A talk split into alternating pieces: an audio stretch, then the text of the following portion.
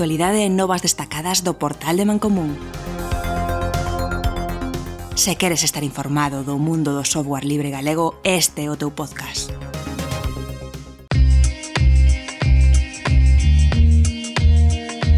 Atlántica Conf 2023 terá lugar o 22 e 23 de setembro na Coruña, un evento polo que varias comunidades tecnolóxicas galegas pasan a compartir coñecemento e inquedanzas.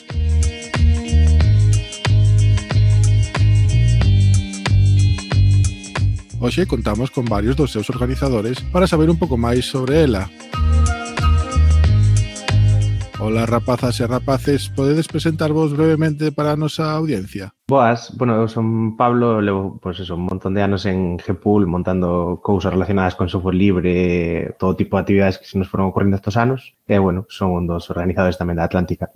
Ola, que tal? Eu son Santiago, son eh, tamén socio de Gepul da, da mesma remesa que, que Pablo, comezamos xuntos e eh, formamos parte tamén da, da mesma directiva hai tempo e tamén, pois, eh, metido en, en diferentes cousas de software libre e tecnoloxía ao, ao longo do tempo, dende, pois, 2010 ou así. Hola, pois eu soy Sofía Prosper eh, Os tres tamén somos, aparte de Gepul, tamén somos Trácula eh, Que está ben dicilo E nada, metémonos en saraos todo o rato E así estamos co este, con este novo sarao de Atlántica Conf. E tamén falta como organizador, que hoxe non está no programa Pero tamén é eh, Pablo Cancelo. E uh -huh. so, somos nosos catro. Gústame propoñer sempre este reto. Eh, Atrevedes vos a definir a Atlántica Conf nunha soa frase? eu creo que Atlántica Conf é o evento tecnolóxico galego das comunidades. Eu diría que dos eventos tecnolóxicos galegos que somos que somos varios, diría que Atlántica Conf é o evento máis para as comunidades que queremos organizar. Copia, me copiaste. Bueno, pode ser. un pequeno xiro, pero bueno. Hemos, sí. Bueno, que a frase é aquel, ¿no? sí. Bueno, é, é da xente tamén. Sí, eu engadiría esa parte, ¿no? tamén a, a, a, a das persoas, das comunidades, e da xente que temos aquí, e das empresas, e un pouco a conferencia na que busca defender ou ensinar ¿no? as cousas que se fan aquí en Galicia, non só fora de Galicia, aquí tamén facemos cousas moi chulas. E tamén eh, tecnoloxía aplicada á industria galega tamén un pouco eh, tamén a intención, como mostrar como se aplica esa tecno tecnoloxía, non tecnoloxía por tecnoloxía, senón tamén como se aplica iso. E aproveitando que estamos falando de comunidades tech, eh, que vos ben decides que este é un evento que aglutina varias comunidades tecnolóxicas galegas, como vedes o tecido galego das comunidades tech? Eu vexo moi interesante. A verdade é que a nivel de propostas tivemos un montón de, de resposta de, de diferentes de diferentes eidos por, por parte tanto de tecnoloxía aplicada como de, de xente que se dedica principalmente pois, pues, a a traballar en, en startups ou en, ou en tecnoloxía para tanto para Galicia como para o estranxeiro e a verdade é que eu diría que, que temos unha comunidade moi moi boa en xeral. Pablo, a mellor coñece mellor a comunidade as comunidades tech en Coruña, non sei se é o caso. Sí que é verdad que ca pandemia pois eh, frenaron un pouco, ¿no? Eh, bueno, pues diversas cousas que cambiaron a forma de xestionar as cousas no Concello, porque había un programa Coruña Digital que desapareceu, eh, a verdad que era moi útil para as comunidades, E sí que hubo un pequeno parón, ¿no? pero sí que están volvendo a arrancar. Hai varias comunidades xa moi activas que fan meetups cada dúas semanas. Eh, cada vez hai máis movimento, é o que decía Santi, ¿no? Ao final, si revisas a xente que ao final acaba dando charlas, hai, eh, bueno, xente que propuxo charlas, hai un porcentaxe moi grande de xente que viña dunhas comunidades ou doutras, de Coruña, de Vigo, de Santiago, incluso de fora, de outras comunidades de, de, de, de Galicia, ¿no? Entón, moi interesante ver como a xente que participa nas comunidades sempre está aquí apoiando estas cousas. E eh, pareceme moi interesante que non hai esa rivalidade que eh, histórica entre, por exemplo, Vigo e Coruña, senón que eh, non, eu non a vexo, ti, ti Jorge pos esa cara, pero non, non. Eu vexo que hai un tecido forte en Galicia e que todas que non hai unha loita, que é un construir xuntos. Eh, sí que creo que ou vexo Atlántica como un lugar No que de paso que Atlántica ofrece infraestructura, que pasen outras cousas relacionadas con as distintas comunidades. E creo que iso é interesante, porque tivemos propostas de, de facer reunións de diferentes comunidades mm, a vez que Atlántica. Claro, que, que, se, que se vexa eso como un punto, un punto de encontro é moi bo. É como casi como unha entrega, como un deadline. E como, vai, vai ser Atlántica, temos que facer algo para xuntarnos e para seguir construindo. Vou me poñer un pouco filosófico nesta pregunta. Na Atlántica Conf hai espazo para pensar e traballar por unha tecnoloxía inclusiva, ética e polo ben social? Definitivamente. Sofía, que levantou a mão. Creo que temos toda unha tarde adicada a espazos abertos, open spaces, eh, nos que falar eh, nos que poder compartir para que todos os participantes non só sexa algo que recibes, senón que mm, poidas dicir a, a túa opinión e poidas construir algo. E tamén temos unha serie de charlas que van precisamente eh, nese sentido. O sea que eu creo que claramente sí, e dende diferentes puntos de vista, ademais. Vamos, que non só de bits vive o informático, Sí, eu creo que unha desas claves é que intentamos tamén ter un pouco de todo, ¿no? E, e eh, ter diversidade tamén no tipo de charlas ou no tipo de actividades que facíamos, ¿no? Temos open spaces, hai mm. lightning talks cortas, hai charlas moi técnicas, hai charlas pois máis de filosofía, intentamos un pouco facer un balance bastante, bueno, eu creo que bastante chulo, quedou bastante chulo con, con charlas tamén, falabais de ética eh, e, e charlas de pensar, eh, e eu creo que hai varias varias actividades desas, ¿no? de, de facer reflexión tamén dentro de unha das cousas que falaba que falamos internamente de como definiríamos a Atlántica, Unha das cousas que creíamos tamén que a facía galega en si sí mesma é o concepto de facer as cousas con sentidiño, e parte do sentidiño que lle queremos aportar é falar dese tipo de cousas.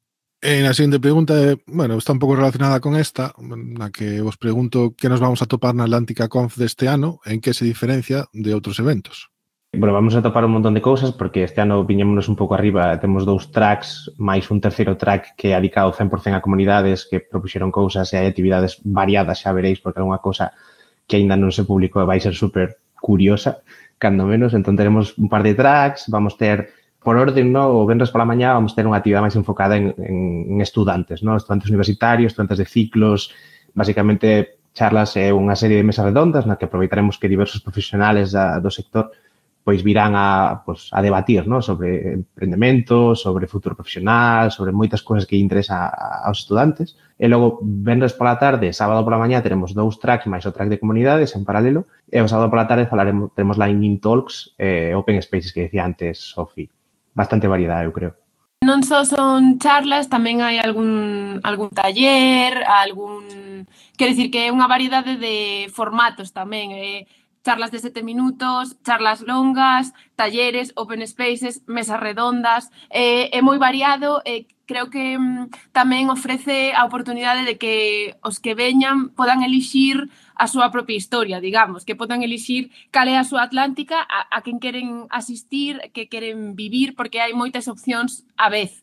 Eh, de feito, creo que vamos a xerar ao mellor un pouco esa sensación de non podo estar en todo, pero está ben que tengas a liberdade de elixir cal é a conferencia que ti queres vivir e experimentar e con quen te queres relacionar e con quen queres falar.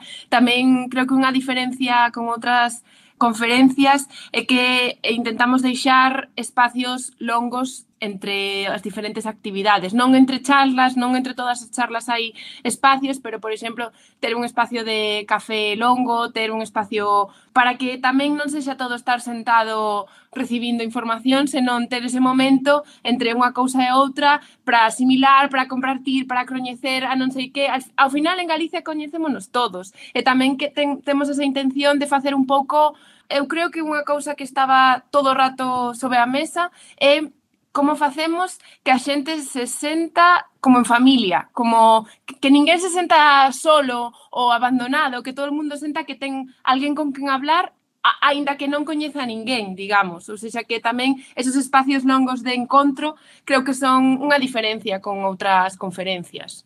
Santi, ti queres opinar algo? É que xa falou eh, Sofía moito neste bloque, pero eh, non, non pasa nada. Engadiría o mellor que mm, a, a idea precisamente dos, dos coffee breaks e de que haxa espazo que a xente teña ese lugar de encontro porque moitas, moitas persoas utilizarán este espazo para reencontrarse despois de tempo por simplemente vivir o mellor longe uns outros e demais e tamén queremos que sexa un momento no que non sexa oh, perderte unha actividade para poder falar con alguén, sino que teñas eh, precisamente espazos para iso. Decides coffee breaks longos de canto son? Tampouco tanto, hai un de media hora, eh, bueno, hai, hai dous de media hora, pero un deles ten ademais unha actividade adicional que será outra media hora. E vale. a idea tamén é um, estamos dando unha volta no, a, a algunha pequena actividade, unha poca, pequena dinámica que, no, que nos permita axudar un pouco a que a xente se relacione entre sí, porque unha cosa que pasa a veces nas conferencias, isto temos comentado sempre que vamos a algún lado, é que ves a xente que está sola, no? xente que a mellor ve a, a conferencia pero non ven con naide, non coñece xente, está no cofibre e co seu rollo. No? Entón, bueno, sí que estamos dando aí voltas a ver que cosas podemos facer, porque, bueno, a, para nós unha das cosas importantes no é xusto isto, que que sea un evento no, da xente, no? eh, eh, que haya pues, esa relación familiar que decía Sofi, eso é o que o fai un pouco diferente. Pablo, ti comentabas antes que hai unha preatlántica dirixida a estudantes e xa tedes experiencia falando con eles durante estes últimos anos para que sepan un pouquiño de o que se van a topar no mercado laboral, pero me gustaría que me comentedes a vosa, a vosa impresión destes anos de como vedes os rapaces que, que se incorporan ao, ao mundo laboral, vedes que máis ou menos o teñen claro, que saben como son as cousas ou que veñen moi perdidos? Bueno, eu diría que, como sempre, ¿no? eu creo que cando saías da universidade, pois a idea que tiñas do mundo laboral era nula ou prácticamente nula. A imaxe pública, o mellor que vías de algunhas... Eu recordo, por exemplo, a mí gustábame traballar en grandes empresas, esa imaxe de, jolín, como mola traballar en un sitio como Telefónico algo así, ¿no? non sabías que existían startups, que había pequenas pymes super chulas facendo cousas con, eh, non sei, con ONGs en, eh, en Sudáfrica. Eh, entonces desconocías un montón de cousas, ¿no? Eu creo que, bueno, é un pouco parecido o que sigue pasando. Pode ser. Eu, eu sí que eh, creo que, mm, que hai un pelín máis de visibilidade, especificamente das startups e de, e de empresas mellor máis pequenas e máis locais, Eh, polo menos na experiencia que eu tiven mm, falando con, con xente da, da nova directiva de Gepul, que lles mandamos tamén un saúdo agora, que algúns deles sí que están, por exemplo, traballando, que empezaron incluso mentras estaban na carreira e están traballando en, en empresas deste, deste estilo que eu creo que a mellor en directivas anteriores non nos lo planteábamos desa maneira eh, nesa época. Non sei, miña reflexión. As entradas xa saíron a venda fai unhas semanas. A que prezo vamos a poder atopalas e que nos incluen as entradas, Sofía? Pois a ver, as Super Early Bird foron a 15 euros, agora están en Early Bird a 20, e o precio final, asistencia do público, é de 25. A nosa idea é que, que a xente poida conseguir entradas principalmente entre 20 e 25 euros en función de, bueno, de canto apuren, bueno, de, de, de si teñen o mellor algún, algún tipo de, de afiliación concreta, tamén temos entradas para colectivos que sean infrarrepresentados nas comunidades tecnolóxicas que están ao precio da Super Early Bird e non van a subir. A idea tamén é precisamente intentar que, que a maior xente posible poida costearse a entrada. A idea é que a entrada sexa o máis barata posible, non pretendemos gañar cartos co, coas entradas, a única cuestión é cubrir os costes que os costes variables que ten que vayan persoas adicionais á conferencia, simplemente. Uh -huh. Hai ademais sí. unha, un complemento á entrada, que é a comida do sábado, que non está incluída precisamente para poder facela máis accesible a todo o mundo, pero a idea é tamén que, que acolla a maior parte de xente que, que poida, porque desta maneira poderemos xestionar o espazo para poder comer e non tirar comida e ter a maior cantidad de comida posible para todos os asistentes. No, eu solamente iba a decir que ademais que tamén temos entradas para estudantes a tamén a precio reducido, a o mismo precio, se non recordo mal, 15 euros, E a idea tamén un pouco é eh, axudar un pouco as comunidades, ¿no? Como falábamos antes, ten un evento de comunidades, entón unha das cousas que queremos tamén é axudar esas comunidades a potencialas, por eso, si algún de vos ou algún das persoas que nos este escoitando asiste a algún meetup, é posible que ao mellor poida conseguir algún tipo de desconto gracias ás comunidades, ¿no? Entonces, bueno, eh, falai coas vosas comunidades e asistí a esos eventos, porque eu creo que, primeiro, é importante para as comunidades, e segundo, pues, oi, ao mellor teis algún tipo de desconto na, na Atlántica. Só iba a dicir que inclúe a conferencia completa e os, os cafés, a merienda ou café. E non inclúe a comida do sábado, era por reiteralo. Non sei se me despistei eu, dixeches eh, o precio do, da comida? A comida son outros 14 euros porque temos un sobrecoste que Eventbrite nos cobra, entón eh, realmente é o, é o mínimo que podemos ofrecelo. E a comida vai ser na mesma facultade, en outro sitio? Pero vai ser, si vai ser no campus. No campus vai ser, non hai que moverse moito, pero aínda está por ver.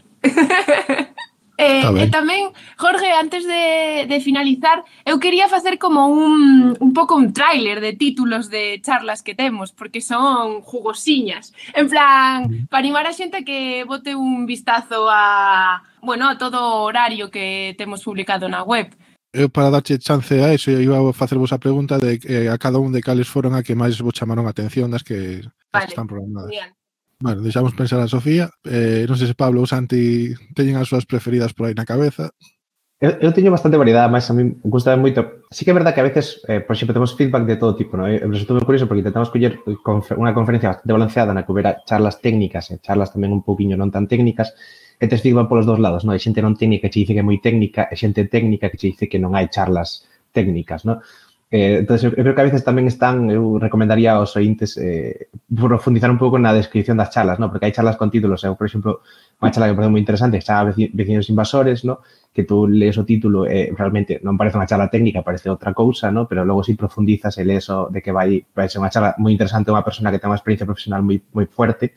En xeral tamén temos ponentes que son a hostia, porque temos ponentes con uns currículos tremendo. Non, hai, hai que decir así, o sea, hai xente super boa, eh, un porcentaxe grandísimo de galegos ou galegas emigrados ou vivindo aquí ou de todo, no? eh, cunha experiencia moi top. entonces eh, creo que van a contar cosas super, super chulas. Eu non dixen nada, pero paso o marrón a outro.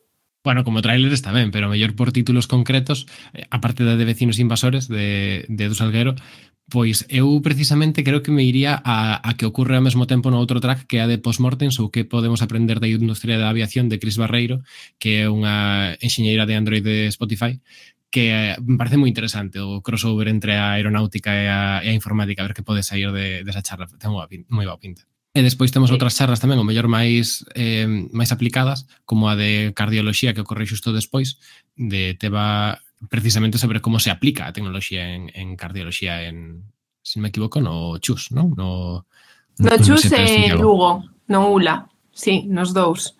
Eh, tamén a min, por exemplo, tem, estamos dicindo moitas que non son técnicas, pero bueno, a min gustame moito a de Wikifunctions, que é de Genoveva Galarza, que vai presentar unha nova parte que están facendo para, bueno, para Wikipedia, que é unha wiki de funciones para descolonizar, descolonizar el conocimiento. E ten moi boa pinta, é a primeira vez que va, vais a presentar ese proxecto, que é novo, novísimo, e temos a sorte de que bueno, que lo, lo vayan a presentar en, en Atlántica Conf, ou seja que é moi interesante. E tamén a min gustame moito o taller de iniciación a la robótica con Sapo Concho, que es de, de, de Bricolabs, que ten moi boa pinta tamén.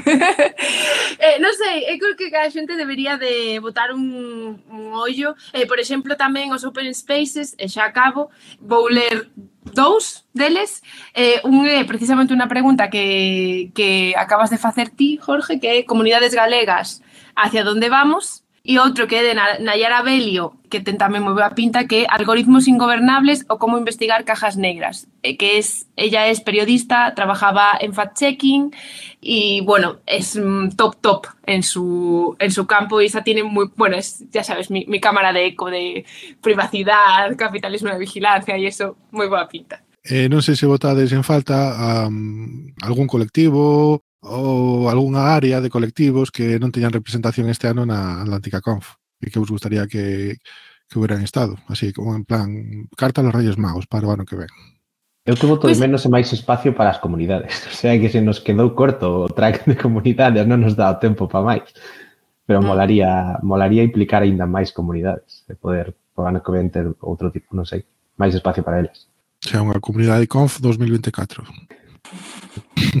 Eh, eu boto en falta que non recibimos moitas eh, máis charlas de diseño e produto, que non, a verdade é que non recibimos moitas nese, nese sentido, eh, e creo que tamén estaría ben falar máis de, de diseño, de diseño ético, e, eh, bueno, todo todo o que ten que ver con iso. Hmm. Por outro lado, eu ten, tamén hai de decir que Eh, pero bueno, isto foi algo que, que decidimos así, non? Pero que voto de menos que non teñamos algo máis de tempo, porque as propostas que recibimos foron mm. extremadamente boas en xeral, moi boa calidade de todas as propostas e a verdade é que por ter que poñerlle límites temporais á conferencia tiveron que quedarse fora eh, algunhas cousas que realmente tiñan moi boa, moi boa pinta. E a ver si a ver si para o ano que vengo repensamos de outra maneira. E daba, para por facer outra outra conferencia para rellenar co, sí. coas pedazos charlas que tiñamos. Total. Pois nada, próximo ano catro tracks simultáneos e, e se mete todo. Non sei se vos apetecería comentar un poquinho para mm, animar ou desanimar a xente que organiza as araos, de explicarlle mm. un poquinho como foi todo o proceso e o traballo que hai detrás e que a veces a veces non se valora ou non se ve porque non se sabe.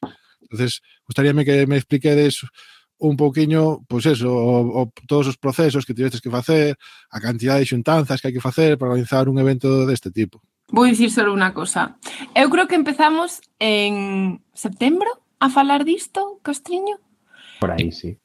E dende setembro, eu creo que ao mellor, sen ser moi exagerada, levamos máis de 40 reunións, porque nos reunimos agora todas as semanas, máis de dous horas cada semana. Entón, non é para desanimar, pero é para que a xente que quere montar conferencias saiba que leva moito tempo, moitísimo. E que eh, eu quería dicir que cando alguén quera montar algo, que ir a montar, falo, falo fatal en galego. Cando alguén quera montar se queres algo... Facelo, se queres facelo en español, non hai problema, Sofía. Bueno, no, o meu castrapo, que escolla ben os seus compañeiros, porque hai moitas discusións, hai moitas bueno, puntos de vista, non todo o mundo ten exactamente a mesma idea de conferencia na cabeza, ao final parece que sí, pero cando empezas a aterrizar mm, hai diverxencia, e iso que eu creo que teño os mellores compañeiros de, no meu camiño para facelo, e sempre, sempre fago todo con eles. Eh, Pablo Cancelo para min é un novo descubrimento, estou tamén super in love con el, porque sempre nos animamos muchísimo, como... ¡Ah! ¡Vamos a hacer esto! Y, y bueno, pues yo me emociono mucho, pero vamos, que yo pues llevo muchos años montando cosas con Castillo y con Santiago y creo que son los, eso, como mis best, best, best, best friends para montar cosillas. es verdad. Qué bonito. No, eh, eh, mencionabas as horas que fixemos reunión. A eso hai que añadirle todas as horas que dedicas a facer a web, facer notas de prensa, escribir a ponentes, escribir a sponsors. Uf, eu empecé a traquear as miñas horas fai un par de semanas porque tiña curiosidade a partir de ahora a ver canto tempo gasto nesto, pero é unha barbaridade. Sí, sí. Eh, desde aquí todo o respeto do mundo a quen monta eventos porque, buf, eh, cada ano, a mí, a mí pasa un pouco tamén a veces que estábamos con, moi, con moitas ganas de volver a facer algo, ¿no? Era como unha necesidade, Dios, tenemos que facer algo, eh, recordo na Pulpocon eh, o ano pasado que nos, que nos decían, jolín, a ver se si volve a Atlántica, non sei que, entonces viñámonos arriba. eh, a medida que te acercas a la conferencia e dices, eh, pasa la conferencia y dices, non quero volver a montar esto nunca más. Esto es horrible, cansadísimo, no puedo más. Pero unha vez pasan tres meses, volves otra vez a enganchar la misma roda constante. De... Creo que Sofía te, mm, te dibuixado dibujado ese bucle infinito. Sí, sí, sí. Coincide con dar charlas y con montar saraos. Es lo mismo, es lo mismo. Sí, sí, sí.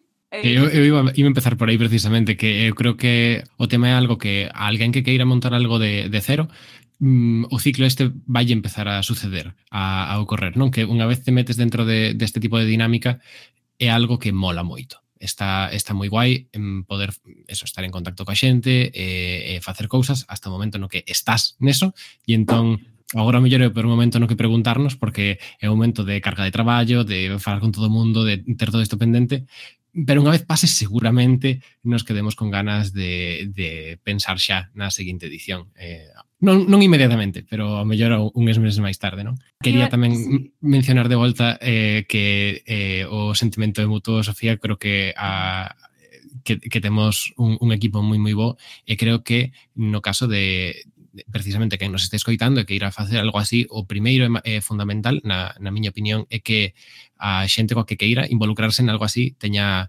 as eh, mesmas ideas ou que este alineado a nivel eh, a nivel filosófico, non? A nivel de que é o que mm. realmente queres facer co, co evento que, que queres organizar. Unha vez este iso claro, o resto vai a seguir. Pero si, sí. si eso queda un pouco aberto porque non se falou o suficiente, despois empeza a facer evento, verase que xusto aí é onde están a maior parte de, de puntos nos que pode haber conflicto.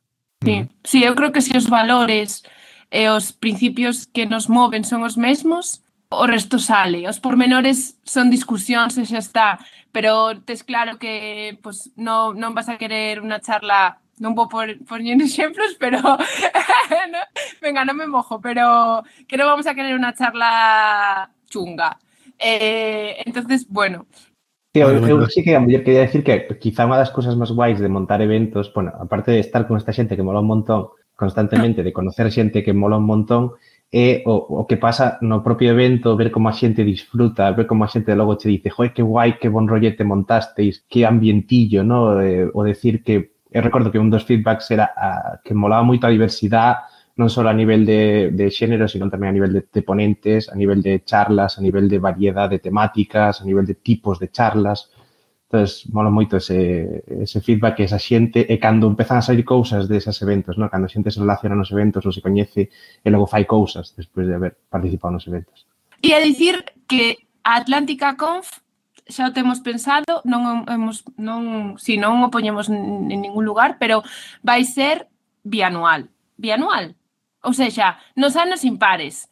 O ano que ven non creo que haya Atlántica Conf, que unha cada, cada dous anos perfecto. E, e aproveitamos tamén para mencionar outros eventos da comunidade tech galega, porque a verdade é que mola un montón que, que teñamos ahora mismo tres grandes eventos en Galicia eh, feitos por comunidade, e que non teñen ningún interés máis alá de generar eh, unha boa eh, comunidade, ¿no? como son a PulpoCon, que tamén eh, ten lugar en Vigo un par de semanas antes que Atlántica. Oito, creo, ¿no? Foi oito, sí. sí. Entonces, bueno, pues animar a todo o mundo que aínda non colleu entrada que vaya tamén a Pulpocón e que logo se veña a Atlántica, eh, porque son xente que mola un montón, nos fomos ano pasado e foi genial. E tamén acordarnos da, da Licorca Conf, que foi o evento que se fixo en Santiago ano pasado, eh, tamén máis ou menos por estas datas, e que este ano decidiron non facelo, pois pues, un pouco porque nós tamén íbamos montar a Atlántica, así que aproveitamos tamén para darles moitas gracias porque nos axudaron en pois, moitas cousas, ¿no? como por exemplo na búsqueda de sponsors ou cousas así. Así que, bueno, esperemos que po ano que ven pois, hai a licorca e nos tamén lles podamos botar unha man a eles de alguna forma. Uh -huh. Sí, que naturalmente nos turnemos. Sí, la, la, digamos, el, el, el, la luz, vamos. Entón, así habrá un ano que habrá Licorca, outro que habrá Atlántica, outro que habrá Licorca e Xacobeo, e despois outro que habrá Atlántica de novo.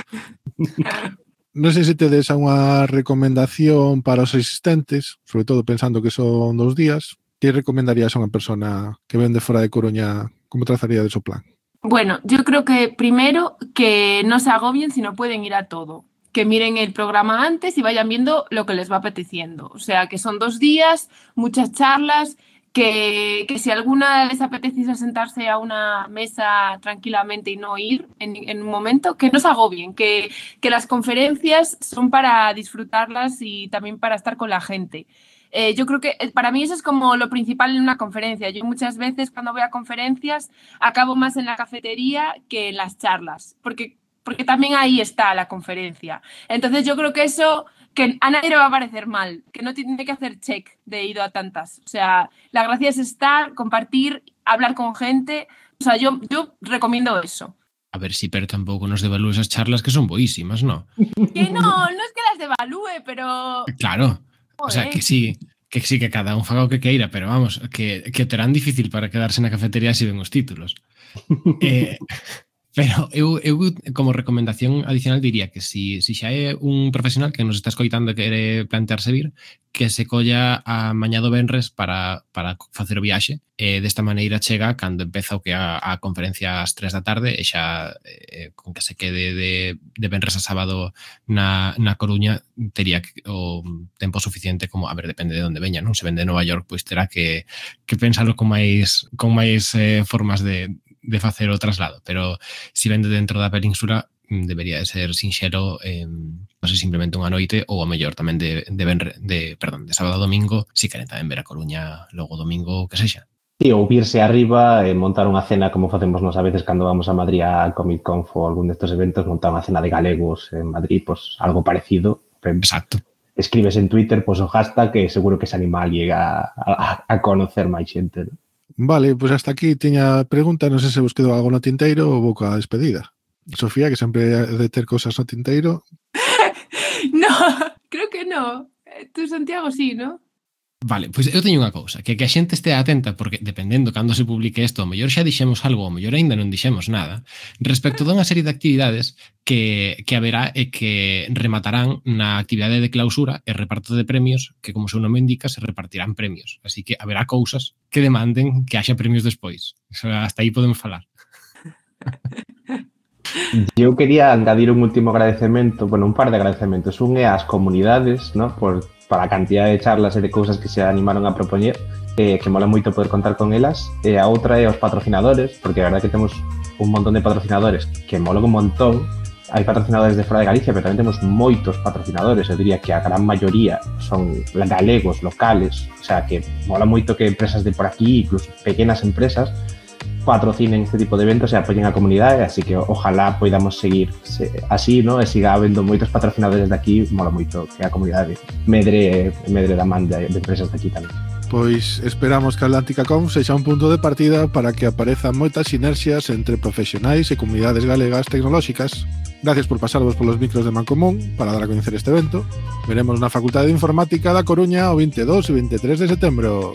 Gracias, eh, Jorge. Gracias a vos. Gracias.